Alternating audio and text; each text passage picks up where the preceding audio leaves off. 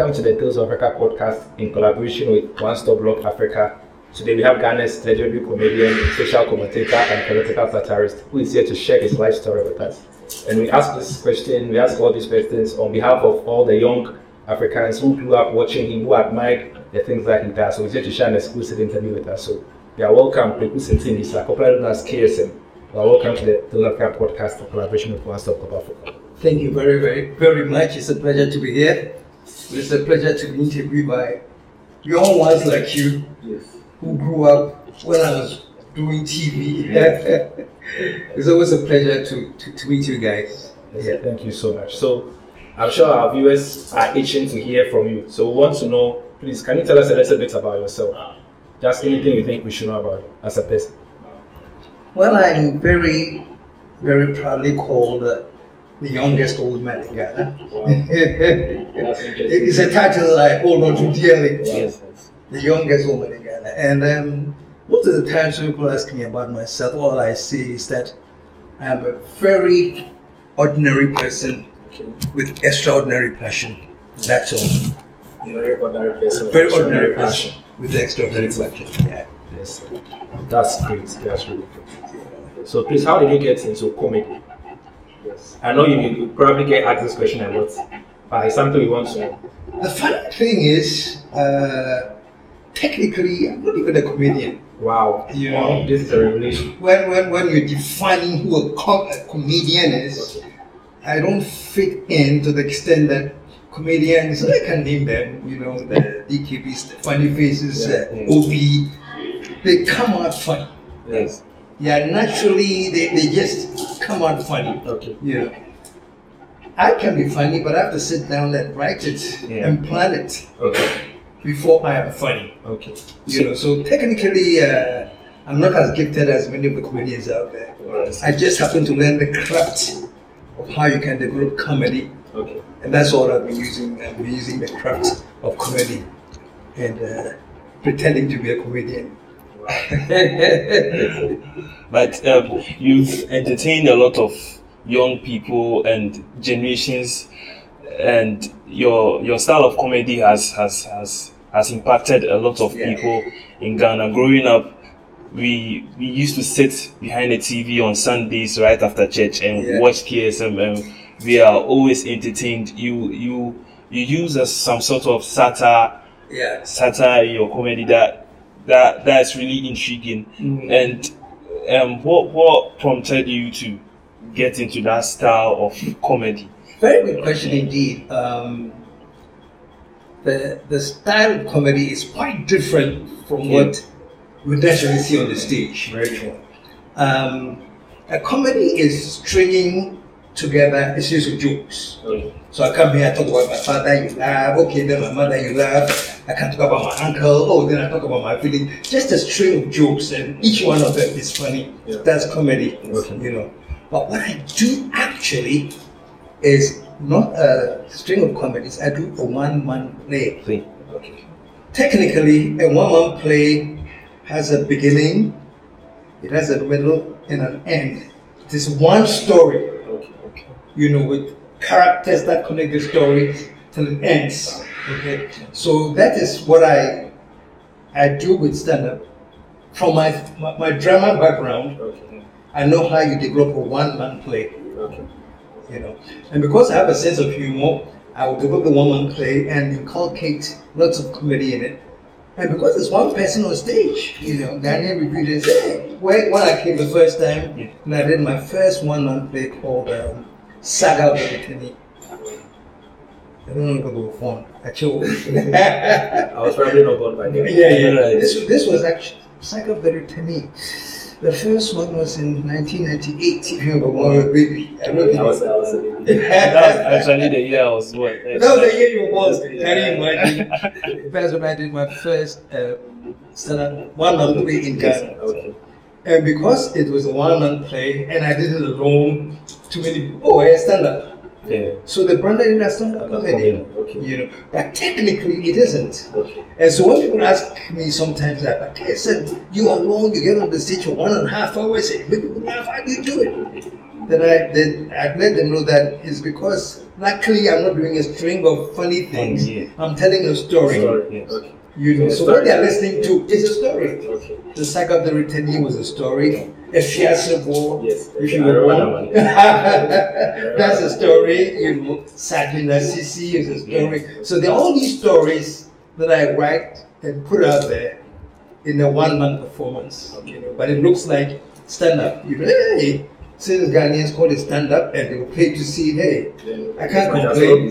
Yeah. I, I remember you used to um, play different characters. It's Yes. just you, but you you put on some sort of attire, Yeah. costumes Yeah. that play certain characters, and you used to maybe, um, if I'll say it, lash out at certain political figures Yeah. or people in Yeah. society that you feel aren't doing what they are supposed to do. So I want to Mhm. ask you whether you've kind of fallen in trouble because of your style of comedy before. If You'd you've fallen in trouble before. for me to say no.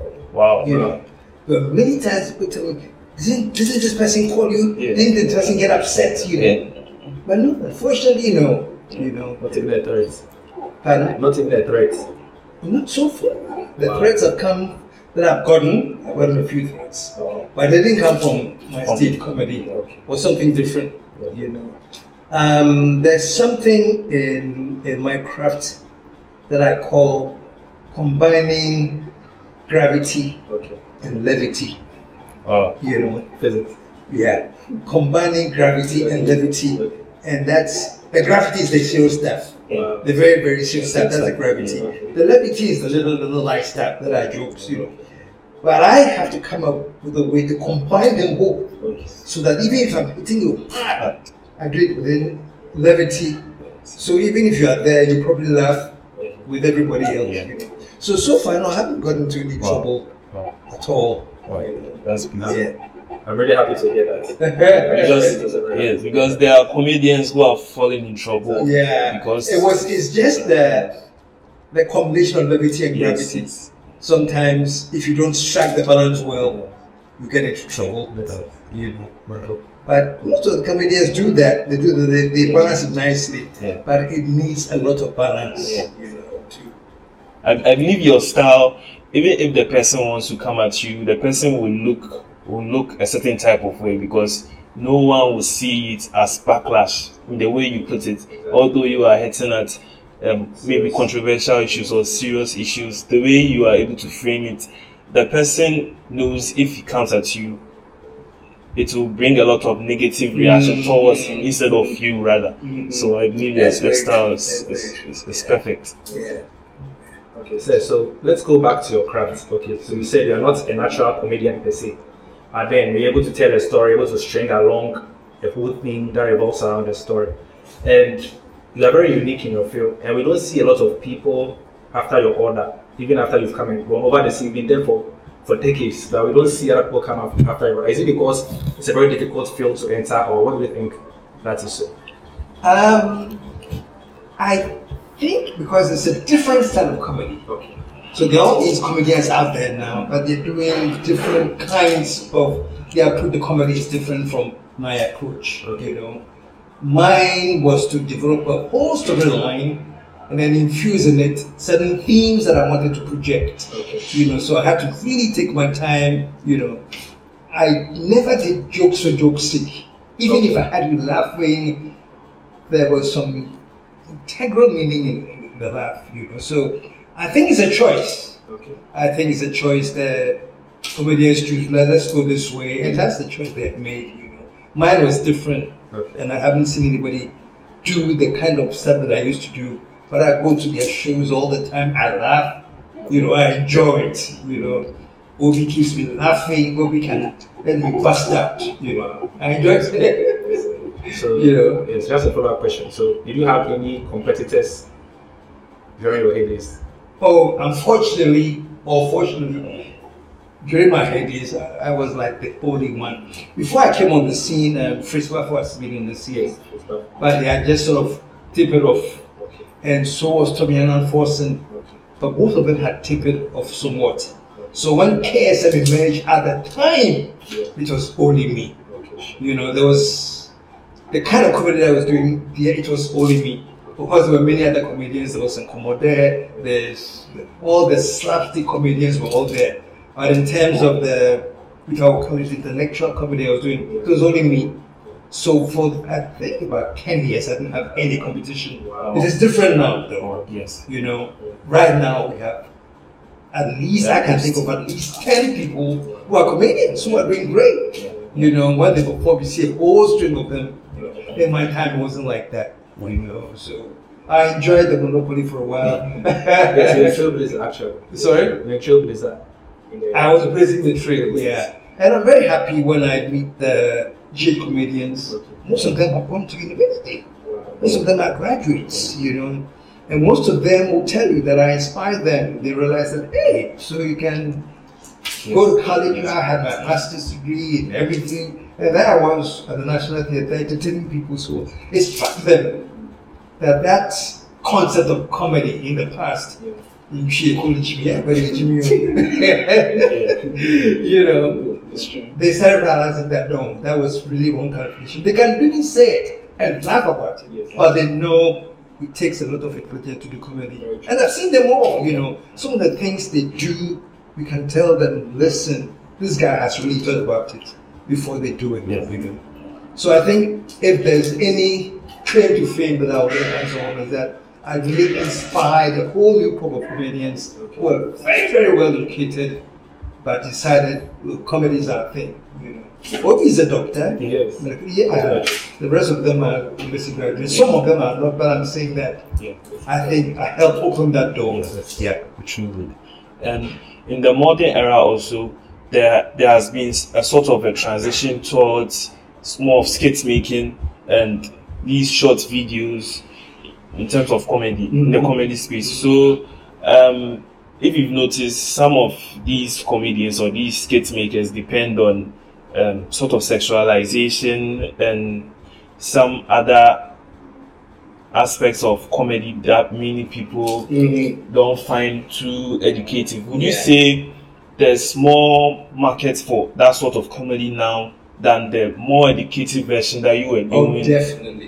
In the Unquestionably, you know. Oh yeah, there's a big market for that. You know, the audience loves that. Yeah. You know, the audience loves you to to be raunchy Yeah. and hit hard and do what you want to do. They love it. You know. So I think there's a big market for that. You know, I can't compete in that market because I do a different level of satire and all that Yeah. things. You know. So um, I'll show you here at the Cactus Creek. I have a little theater there Wow. sometimes when I get in the mood, I'll do my own small play. They'll come for my cry, come and enjoy it. But I should uh, visit sometime. Sorry? I should visit sometime. you should, you should, you should. I'll show you one with you. Yeah, take a few shots of English. Yeah. So just a follow-up question to what my brother Gerald just said. So uh, it seems a lot of skit makers now are pandering. They are pandering to the lowest common denominator, doing skits and comedies that the average person, so to speak, can be able to understand and grasp and laugh about. Hmm. And we see these skit makers able to, after one or two skits, you see them buying cars, buying mansions. Is the comedy industry that lucrative? What are your thoughts? Well, I, I, I I really shudder to think that you can do skits in Ghana and buy a mansion. You know? But who am I? Maybe the skits are so popular they can afford mansions. But from my experience today, Yeah.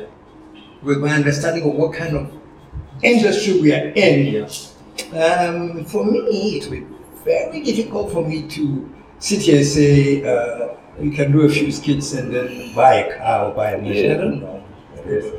It could be such a funny person that um, can get Range Rover that I want to associate with you. You know, I'm just saying. So Rover says, "Hey, you come along. I want to associate with the shoes you do. We'll give you a car." Okay. You know, and, and that happens.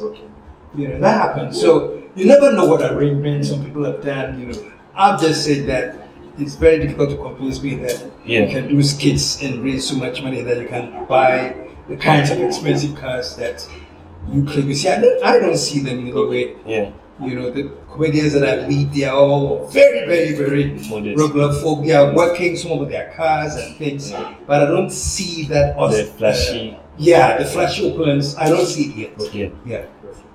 Yeah. So, would you as a follow-up question to what he asked, um, would you say the media platforms or the social media platforms that have popped up nowadays, like TikTok, YouTube, Facebook, Instagram, would you say it has given um, the, the new comedians a bigger platform? that has made it more lucrative because there are incentives for creators on those platforms like YouTube. There's monetization on Facebook. There's monetization on Instagram. Even TikTok has monetization now. Would you say these platforms has made comedy more lucrative? Definitely, definitely.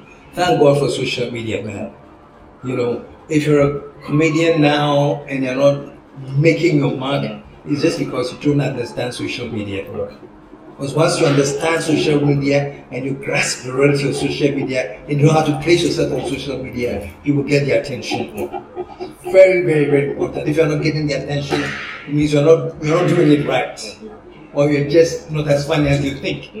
but if you're really funny and gifted, trust me, social media can push you so far. You, you, you may be wondering, wow, how did I get so far? Because you, you've seen people like Ras Nene make great strides Mhm. through social Mhm. media. Mhm. He, he's, he, he has he has made a massive impact on, Mhm. on comedy in Mhm. Ghana just through YouTube. Yes, yes, media, yeah. yes. He's even doing better now than when he was a Kuma Exactly. actor. So, Yeah. So uh, if you're a really serious comedian, not even comedian, any creative artist, and you don't understand how you can manipulate social media or take advantage of social media, you are lost. Yeah. Because everything is on social media. You know, I gave a speech to some young guys some time ago, and I said, "There's a new country. The name of that new country is online." Yeah. if you want to be a citizen of this country, go and learn how you can be online and take advantage of online. So, yeah. Because even I've seen you have a solid online presence. I've seen multiple TikTok videos where you educate people. Yeah. I watch your TikTok videos a lot, and it, it, it, it's it's wonderful. Yeah. it's wonderful. Do You you know, I went through, uh, sorry. I was asking if you think maybe the older generation could take advantage of social media like they, you have. they Yeah. definitely can. Look at me, I'm the older generation. There's a popular saying that you can't teach an old dog new tricks. Yeah. Well, people, yeah. are, people are find it difficult to adapt to Yeah, technology. yeah. I see. Sometimes they should seriously project. Oh yeah, yeah, it depends. You know, I think if you're an older person, older musician, older, you're in the creative arts and everything, then you have to learn to, you know. I went through some uh, massive, uh, painful surgery for, uh, See, Wow. Wow. yeah, you know. And I remember after going through a lot, I said to myself, "This is something that nobody pays attention to in Ghana. That is killing men." Yeah. prostate cancer is killing men. But you need to understand a few things and do a few checkups, and you can really protect yourself, you know. So, as a matter of fact, one of my first TikTok things I did was I think I titled it uh, My Battle with, with Prostate Cancer. Your battle with Prostate cancer, yeah. I can't believe the response. Wow. It went viral. I actually saw that video yesterday. Well, I saw that video You saw yesterday. it? Yeah, you know, but I was just like, okay, let me tell. I just wanted to create the awareness, you know. I couldn't have done this anywhere else, like publish another film, the daily graphic, you know. So TikTok just like, and people were even sharing it Yeah, on stories. other platforms. People call me now. Oh, my father died with prostate cancer. That, oh, all the calls I'm getting and letters and things about what to do, you know. And I realized online is really amazing. You know, if you choose to use it intelligently, Yeah. you'll be amazed how far it can take you. Yes. Okay. Thank you so much. So I want us to backtrack a little bit, Yeah. talking about the opportunities that exist in the comic industry tonight. So you said you find it very difficult to believe that maybe someone will come up and say, "I'm a skit maker. I publish one or two skits and I'm able to buy a bed or build a mansion." I understand that. So we also want to find out from you what kind of opportunities actually opened up for you as a in the industry. Um, what opened up for me was an amazing access to everything, and I think that was a combination of my my levity and gravity touch that I was talking about. You know, I mean, back in the day when we had uh, Jerry John Rawlings was supposed to be this tyrant that, you know. Yes. I did a skit and he was there and I made it laugh and actually took part in the skit. Yeah. And it was like, everyone was like, oh, Wow. that, yeah, you know. Yeah. You know, so I'm just using that as an example. He became one of my good friends. Yeah. You Wow. know, not only him, but I don't know which of the leaders in Ghana that I couldn't call. Personally, just pick up my phone and call just to check out them. All of them. That's You know, so the doors it opened was that it gave me access to anybody I wanted to to know. You know, and so it really helps a lot. You know, in terms of Yeah. um, seeking sponsorships and things. Doors were like ready to be open because they've seen the show or they've heard about what I do and things like that. So I think that's what I benefited from. Benefit from the lot. So a follow-up question. So did you envision this when you started out? Or what was the main reason why you went into comedy? Was it just making people laugh for for that? No, I actually was going to do uh, my serious one-on-one play okay. that became a comedy. Okay. And so when I realized that, hey, since we're enjoying this, and then many more. So I so I followed the um, saga of the Brittany Yes. with my other big hit, Politically Incorrect. Wow. You know, Politically Incorrect, that's the show that uh, JJ ended with his wife. You know, they told me backstage that JJ and his wife were there. I'm like, really? You know, I went there and just had them crack up. You You didn't know. know they were coming. No, I didn't know they were coming. But I, I had changed the face of comedy to the extent that I actually made television commercials of my shows. Wow. Nobody was doing that then. Wow. No, you know. So when I was going to do uh, the sack of the retaining, I had a friend of mine, Ramesh Apex. He's another creative dude, you know. So Ramesh would sit there with me and he'd come up with a concept, and then we'll do the concept and put it on TV, which was very, very new. You know, nobody advertised comedy the way I did. So I took it to a whole new level. You know, there was one that I did, and I at that time there was a lot of rift between um, the incoming president before, before, and the outgoing president Rawlings. You know, and then in my uh, what do you call it? My my promotion in my ad, Yeah. uh, I was a I was an army man. Okay. You know, and I said, I put JJ here, and I put Kufuor here, and I'm gonna shake hands, shake hands. People just cracked down on this army guy who said, I'm going to bring them together to shake hands, you know. Silly things like this. Yeah. But that, that, all of that just blew, you know. Yeah. Yeah, so basically, I think I was very, very aggressive then Yeah. with my marketing. And I, I did think that people normally wouldn't do for comedy. You know. Yeah. So on the on the flip side, um, comedy has has been has been a wonderful experience for you. But on the flip side, did you have any struggles when you started comedy? Because um, comedy is sort of a top sell in Ghana. It's, sometimes it's really hard to make Ghanaians laugh because Ghana, yeah, yeah, your problems those. Yeah. So sometimes it's really hard to make Yeah. Ghanaians laugh, and sometimes comedians complain that they do shows Yeah, and Ga- yeah, no one Ga- is receptive. Did you have like issues? Ghana that- is a tough audience. Yeah. Very, very tough audience. I remember when I came at first, wait, what year was this? Oh my goodness. Went to late 90s or somewhere there. Ah, okay. Then I went to the National Theatre and I spoke with the little director. And I said, I have a one man play that I do, you know, had done something in New York that was a big hit. Wow. Oh, yeah, yeah. By the way, I was the first, then, I don't know if it has changed, Yeah.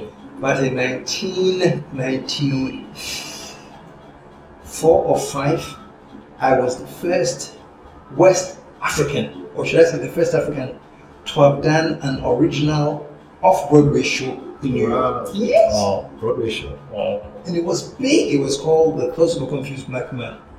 Yeah. and- Anyway, that aside. So I, I knew I could do stuff. Yeah. When I came to Ghana and I went to the National Theatre to sit down with them and them, I like to do the show at National Theatre. This is a show. And the person was like, Oh, Ghana is different though. they don't like that kind of thing, you know. Completely discouraged me and said that they had a festival called uh, Kidderfest, right? So maybe they can find me some small spot on Kidderfest. Yeah, I can come and tell when they take a break on Kidderfest, I can come and tell some stories. We, you know, and I said, really? You gotta be kidding, you know. So I said, okay, I guess I'll forget the National Theatre, you know. So I went to run the British Council Hall in and uh, did everything, put the show there, you know. And my first show was attended, well, in terms of the paid ticket. British Council Hall at the time, I think it's 200 people or 250. The amount of paid tickets that came, that they were 13 one Wow. way. But I was smart enough to give out so many complimentaries. You know, Ghanaians are free. Yeah. Yeah, free. Yeah. Yeah, forgive me, you know. So when I performed with the British Council Hall, the was packed. Yeah. I am mad. You know, the only tickets that I saw were 13. But I did the show and trust me, they laughed and laughed and laughed and applauded and when I finished, they gave me a standing ovation. And at that time I thought, oh by the way, next week, Saturday, next week Friday, I'll be repeating the show there. Trust me, that did it. Next week Saturday, Sunday, the shows were sold out. Actual tickets box.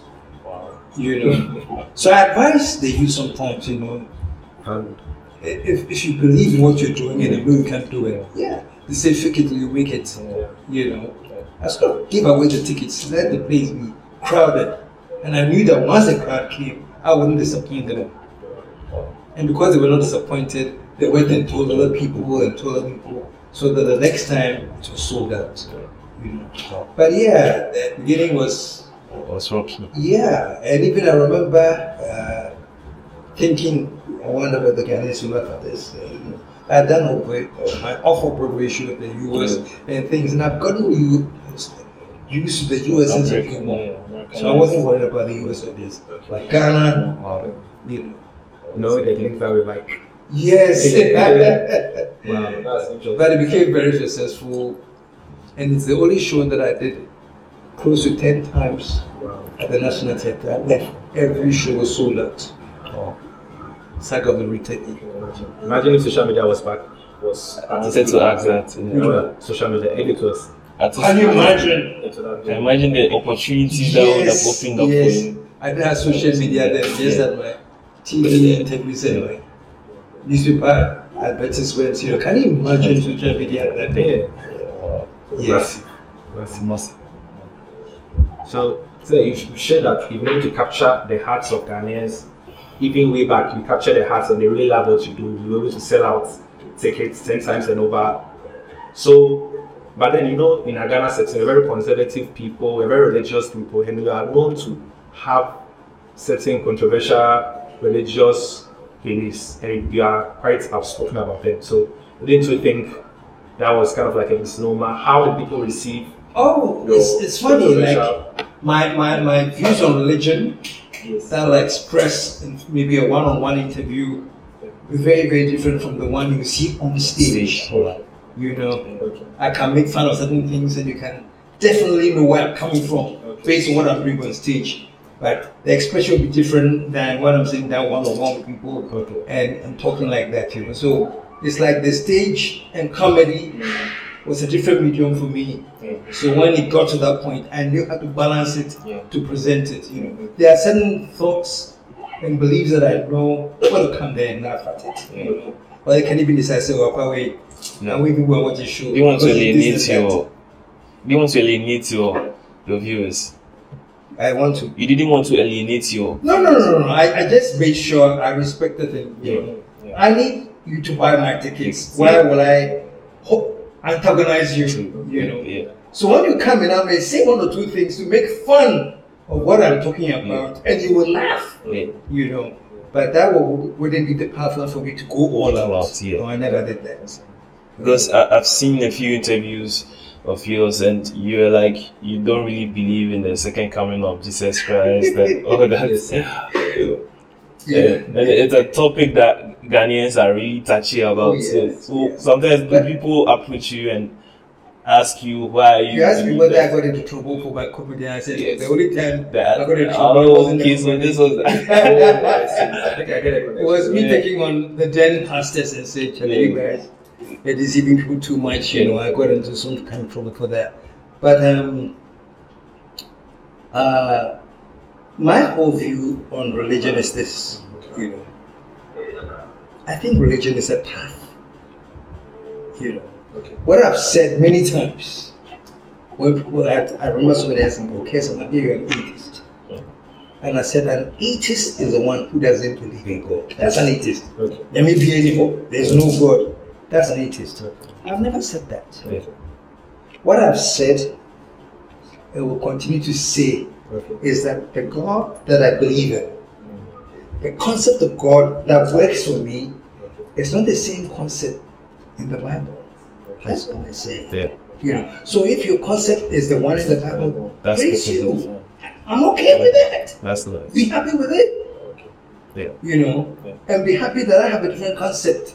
But I get a problem when people come and tell me, no, you have the wrong concept. Mm-hmm. You're going to hell.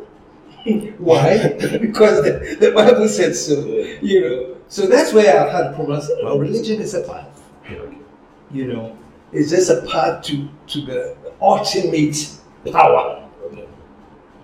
Some choose to go through Christianity because they believe that Jesus Christ I'm the way, the truth, and the life. So if I want to go to that, this is my path. Muslims believe it's the path of Allah. Buddhists believe where their path is. Hindus believe where their path. So let, let, let people go the path that that that that reflects their being, that they're happy with. I don't have a problem. You know. One time I went with my friend to the mosque and people came in, I was so surprised. I said, Oh, my friend invited me to let's go, sure, let's go. It's a path. You know, so that's me, you know. So I, I just have not drawn that kind of distinctions. I just believe that the God that I serve is supreme. Oh. The God that I serve is smarter than me. Okay.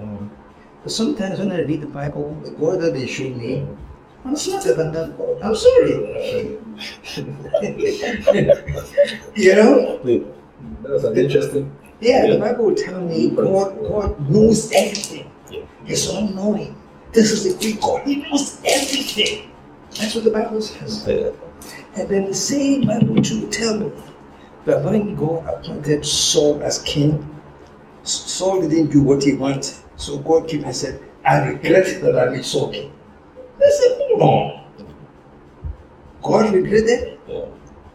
The Bible has given me the impression that this is God who knows everything. And that's what I want to believe that I'm serving a God who knows everything, who knows more than me. But if at the end of the day, you're to tell me that even that God I'm serving sometimes will make mistakes in his decisions, I'm not like to hear that. That's all. So me, if you can serve a God who regrets and everything, fine. That's More than Michelle. Yeah, if you're happy serving a God who sometimes never can be on why I confused. Fine. I'm with it. Just that I don't serve that kind of God. Yeah. No, no, no, no. so for you, the inconsistencies in the Bible are too much for you to follow. That's understandable. too much. Look at this. I, I remember exactly where that they say God had heard that I think Sodom and Gomorrah were practicing homosexuality and then God said he had heard. So he's going to go down himself to go and find out if it is true. Uh, what kind of association? On your show, Yeah. his head. So he's good. I'll find the scriptures in the two. so he's going to go and find that. Say, yeah, fine. Come on, man. Are you not diminishing God? Yeah. You are diminishing God. And I sitting here saying, no, no, no, no. The God that I know will not make such petty human mistakes. You want me atheist? you know? Yeah. So that's the little that people don't understand about me. But okay.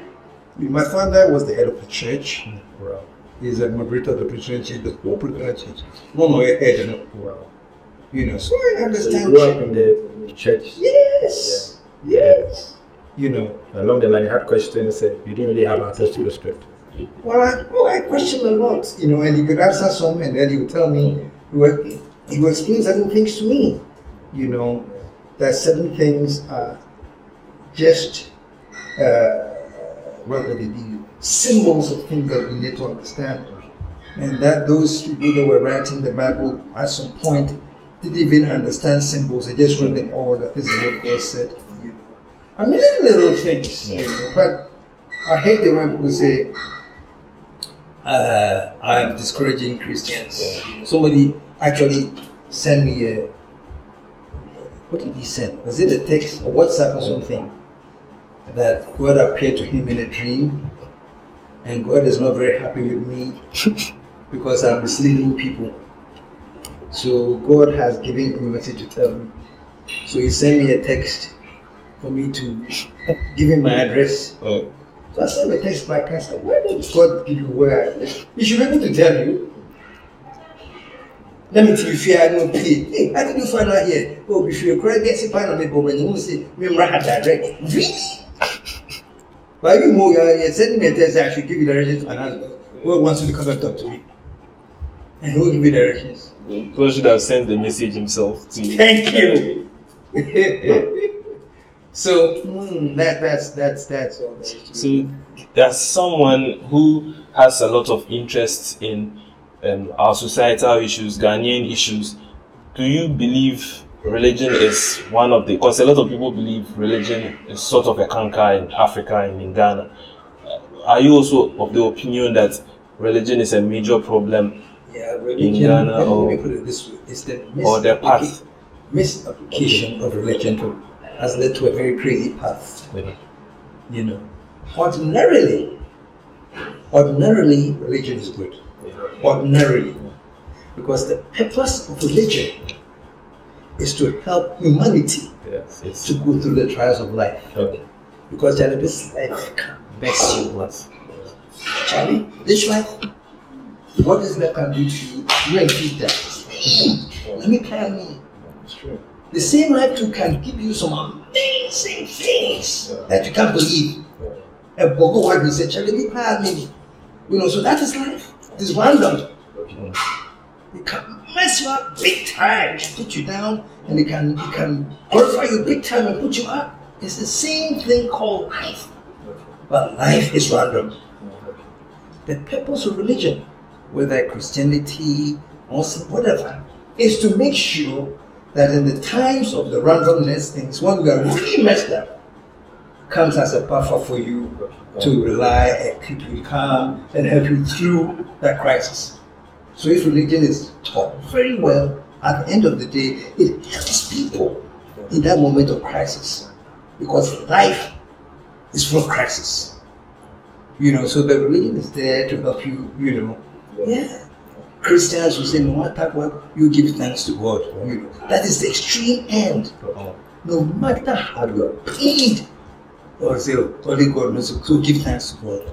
Basically, it's just telling you that know that there's some superior being somewhere, and if you if you relax and count on that person, you go through your problems. But not literally saying thank you. You know, if I, as an example like this is a friend of mine who couldn't give birth for a long time and finally adopted this beautiful girl. This girl was adorable. I'm talking all the way back when I was in Tokyo, you know. Beautiful girl, the girl grew up to be a beautiful girl. And one day, unfortunately, this car, drunken driver me, came to knock this beautiful adopted girl Wow. on the street. You know? And, and, and, and the woman went to the pastor and said, "If you nyame na di ma, nyame na ogye." You that? God will give you this beautiful thing that you're so happy about, you're so thankful, and then let the drunken driver come and take it that will be so painful. oh, No! God gave for some drunken driver to that child's life. You know. But religion is there to let you say, say, no matter what, you know, God will help you through. Yeah. It has the purpose. But we have misapplied religion to the extent that we now think religion should do what they're not supposed to do. All process are not doing. We mess up the economy so bad. The cedis dangling like crazy, then we are praying in church for the cedi to rise. It's comedy. And these are distinguished pastors certain people. praying for the cedi to us. And in that same church, I know of economists, bankers in that church who know that when the cedi is falling, there must be economic reasons. The, the solution is different. We are not church saying Amen, Hallelujah, Amen. That is why religion is getting such a bad rap, you know, because it's been misapplied. You know, if religion is being taught the way it should be, no matter what religion it is, this is supposed to help you holy or holy in the practice of life. That's that's the original principle of religion. Some people are of the opinion that religion is the opium of the masses. Do you think religion accounts for Africans or let me say Ghanaians being less depressed than people in the West? Because I think Ghanaians have mentally are very resilient because no matter what happens, we don't really hear of suicide cases or depression as much as you hear about maybe in the US or in the UK. Do you think religion helps in helps with that? Oh, definitely. There are certain things that are so mind-boggling, but people will not with your hope being and it will help them through it. That's why I said religion is really there for you when you're at that moment, you know. Yeah. But when you get to that point where you don't want to even use your brain to think first, everything is going to be done by God, that's where that's where the, the issue is. Thank you so much, sir. So, so when you see Independence Day, they are all celebrating, people are going places, having fun. But I think it's also a time for us to actually reflect on how far we have come as a nation and we being the youth, how we are also going to uh, steer the affairs of the nation when given the opportunity. So at this point, we would like you to share a message to the African youth out there. What message do you have for us today, Independence Day? Um, well, today is Independence Day. We've been in the country for 66 years. And normally, around this time, I would have been very, very, very happy if we're talking about a different uh, region. We're talking about Ghana with an amazing health system. We're talking about Ghana with an educational system that was in the world. We're talking about Ghana with an economy that was buoyant. We're talking about Ghana with a land of growth and prosperity. I would have loved that. But we are not. 66 years, we're talking about a Ghana where at this time we still have windows of schools the trees, the healthcare system, you know, um, I told you I got prostate cancer. And I, I, I received my treatment outside of Ghana. And it was just amazing. The healthcare system that I went through. And so you're right, have we have this in phone? We have the doctors, we have the brains, but at the same time we have allowed ourselves to be demoralized to the extent that we don't even know what our full capacity capacity capacity is as a nation. Two years. And so here we are, 66 years, we're still wallowing in this. But the thing is, you cannot give up to it. And when I see young ones like you, I'm hopeful. But I am, know, I'm hopeful. We had the seed that we've reached. We've handed over the baton to you guys. So we are now at the back watching you. And all we can edge on is run, run, and run with the baton because it's a race. And don't let that baton fall. Just make sure you have the baton in the hand to give it to the next person to finish this race. But basically, I think um, you have disappointed youth, my generation. You know, I feel my generation has disappointed youth to a very large extent. But from the other hand, it is your generation too that has entered the realm of online. Yeah. And online, all the mistakes that we did, all the sins we have committed against you, you can repair them easily. So I'm just hoping that the, the youth will now really acclimatize themselves with the magic that you can achieve online and make up for the production loss, the long break. And if you do, I'm telling you, you, you will get to places that will open your own minds. Yeah. Right. That's middle. So then, speaking about the youth, even the youth opportunity, watching the youth who are now about to take on the baton from the older generation. I don't know if you are familiar with the political climate, what's going on in Nigeria, the Indians, considering the elections and all that. And it seems that the youth are actually ready to take on the baton, but it doesn't doesn't look like the older generation is ready to relinquish power, so to speak, to them. So the, the, their president-elect Tinubu is quite old, and some people are saying that he didn't come to power through the right means. I don't know if you have any thoughts on the older generation still trying to take up leadership positions, which probably would have been better for the younger generation to take on time. I think that surprisingly, the majority of you guys that vote are young. So I don't know why you pick uh, the voters are your age group. You know, you hold the, the key to the electoral uh, successes, you know. But somehow, unless it's being rigged or what, I don't know. But somehow you seem to love the old men. You know, look at Biden, he's still not coming back again. So by the time they go into the other election, Biden, what, it is something. I don't know if you're thinking about coming. That's going on. You know, look at Bernie Sanders, how old he was. But you see the amount of youth votes he was carrying. So I think I have to ask you guys to tell me, you know, what is it about the old folks that you guys like so much? Do you trust them more?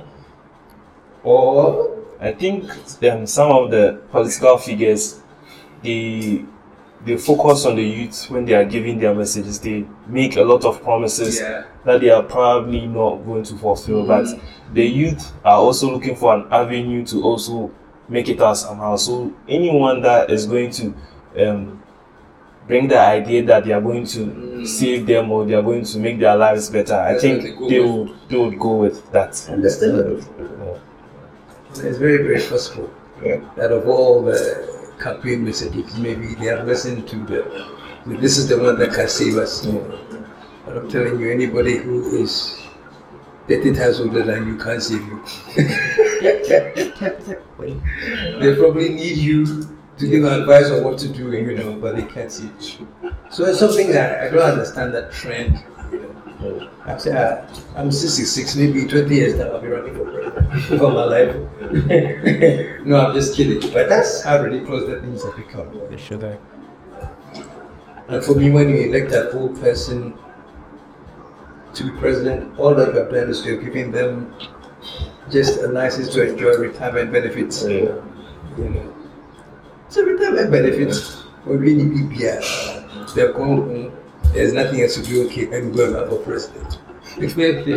So you don't think that old old people uh they have the capacity to lead our nation or to lead in No, the world, general? the world has become digital Yeah. and dynamic.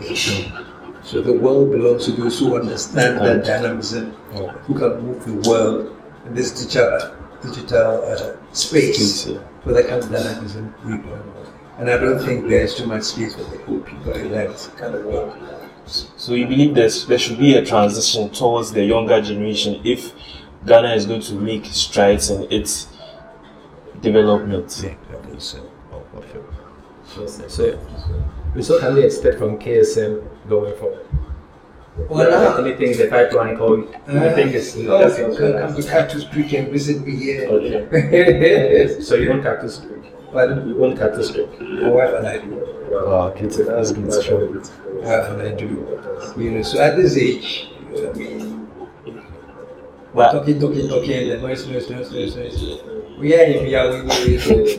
We miss me, we miss me hotel, that means I'm very You really have a lovely place here. Yeah. Mountains of Aburi. Not this Yes. Beautiful place. I like the way you're able to actually blend this with the natural environment. Yes. Yeah, so it doesn't look out of place at all. Yeah. The greenery is there. It's just beautiful. Thank you. he didn't sacrifice the land for the hotel. He actually blended Yes. the hotel with the Yeah. environment. So I urge our viewers to try and visit Cactus Creek in the mountains of Aburi. You have a wonderful time here. Thank you so much, sir. Thank you too. It's been an honor. It's been a great privilege having you here, sharing these exclusives with us.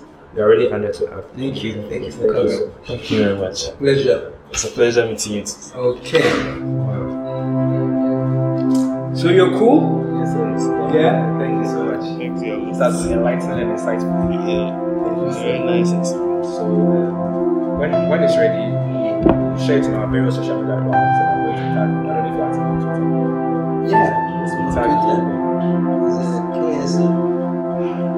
At KSM I'll send you. I have to do that TikTok, Facebook, I'm everywhere.